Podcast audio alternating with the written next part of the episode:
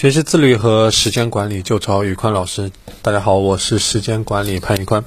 今天我们来聊一聊时间管理里面最著名的三只青蛙的法则。三只青蛙它是一种时间管理的法则，它是由呃这个销售培训大师伯恩·崔西他提出来的。他强调的是呢，以目标推动或者说是以要事优先的这样一个法则。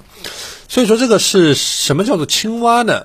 青蛙就是说你即将要做的最重要的任务，而吃掉那只青蛙就要求我们找出你的一天、一周、一月、一年、一生最重要、最关键、最有挑战的，然后能给你带来价值的这样的三件事情。就什么事情对你来说，你做了之后能够实现你的价值观？实现你的价值观是什么意思呢？就是能够给你带来一种持之以恒的幸福感。所以说，这个叫做你的青蛙。而且，当你一旦攻克了这几个难题，你就会欣喜的发现，接下来要做的事情越来越简单。所以说，这个就是青蛙的意思。而为什么要吃青蛙呢？因为我们的时间精力非常的有限，你不可能把所有的时间精力就全部平补到所有的事情上面，这个是不符合我们时间管理的法则的。二八定律也告诉我们，百分之二十的活动，往往会带来百分之八十的收益。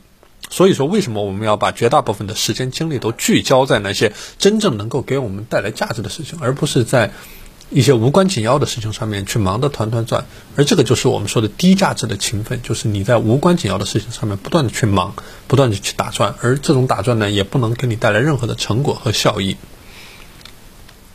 那么说了这么多，怎么样去找到我们的三只青蛙呢？问自己几个问题。此时此刻，我最紧急、最重要、最艰巨的任务是什么？或者说，什么事情只有我来做，而且能够给我带来最大的价值的回报是什么事情？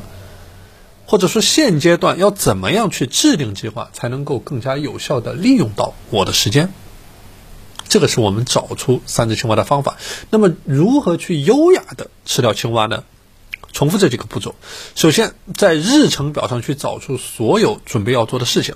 然后根据它的重要难易程度设定优先级，找出三个优先级最高的任务，三个优先级不要更多，最多三个。然后先完成三件事当中最困难、最要紧的，留出整块的时间，集中精力去一件一件的去搞定，而不要在零碎的时间去做，留出整块的时间，一件一件的去搞定。如果说任务太复杂，那就把它分解为更小的任务。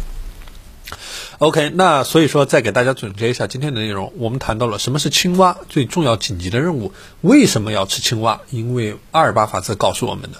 第三个，如何去找出你的青蛙呢？去问自己几个问题。最后，如何优雅的吃青蛙？我们讲了六个步骤。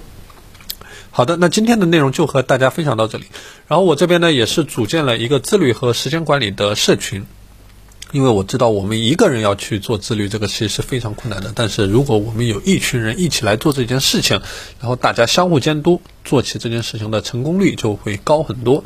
那如果说你也想加入我的社群，那欢迎添加我的微信 p a n y u k u a n 一九八八 p a n y u k u a n 一九八八，我是时间管理潘玉宽，我们下期节目再见。